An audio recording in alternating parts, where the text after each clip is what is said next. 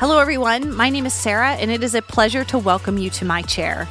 Every weekday, we will meet here to reflect on a passage from First Peter. If you'd like to dive deeper into this book, I encourage you to find our reading plan on YouVersion. Simply download the YouVersion app from your app store, and then just type "Who is Grace" into the search bar and select the First Peter plan. A challenge from the reading plan that I want to encourage you to try is to read or to listen to the entire letter, start to finish, in one sitting, once a week. I promise it's worth it, but I also know that that sounds like a lot. To help you with that, I recorded a reading of all five chapters, and you can find that on this podcast. Just look for the episode titled, First Peter, the Whole Darn Thing, and push play while you're in the car, doing chores, or taking a walk. Right now, let's dive into First Peter. All right, let's finish chapter four today. Verse nineteen says, "Therefore, let those who suffer according to God's will entrust their souls to a faithful Creator while doing good." Our favorite word is reminding us once again to look back.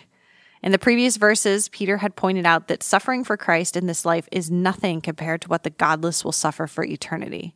Our temporary suffering must be seen in light of eternal joy and peace in God's presence.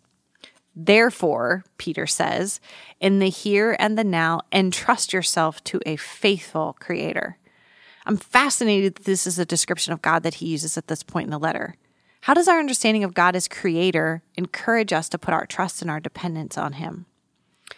Well, let's see. He created the world out of nothing. By his breath, he placed the sun and the moon and the stars, and through his word came the immeasurable beauty of the seas and mountains and forests.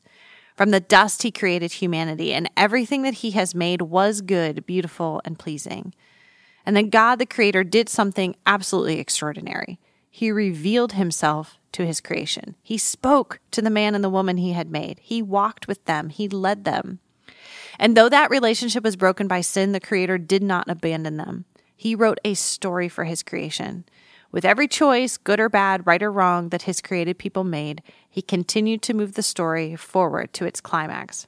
God made flesh, Emmanuel, God with us. He came down, once again revealing himself in the most intimate of ways. On the darkest day of God's story, he died a man's death.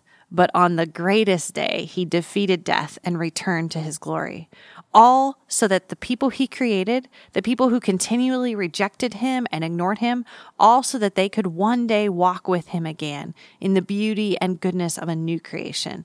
But this time, it would be forever. So faithful. He could have and should have closed the book on the story of humanity, but he didn't. In the Old Testament, there's this beautiful word, chesed, that's often translated as steadfast love or loving kindness. It's this attribute of God that I think Peter's pointing us to. Though we have never deserved it, he has faithfully, steadfastly, so kindly written a story of redemption for us.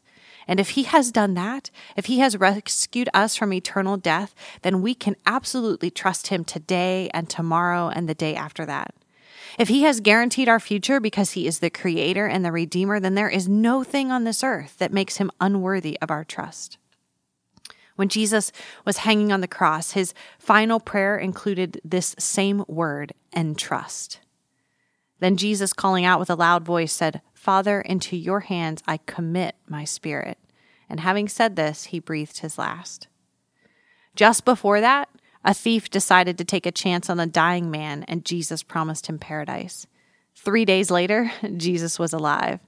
I wonder what that thief was thinking in heaven. We have to entrust our lives to something or someone. Is he worthy? Yes. Yes, he is. Jesus, Creator and Savior, you are worthy. We want to trust you with all our hearts rather than leaning on our own feeble understanding. Day by day, teach us how to let go of this world so that we can hold on to you more tightly. Amen. Thank you for joining me today.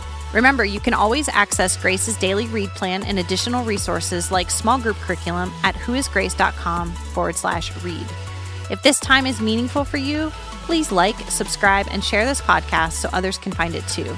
I look forward to meeting you at my chair again tomorrow. God bless.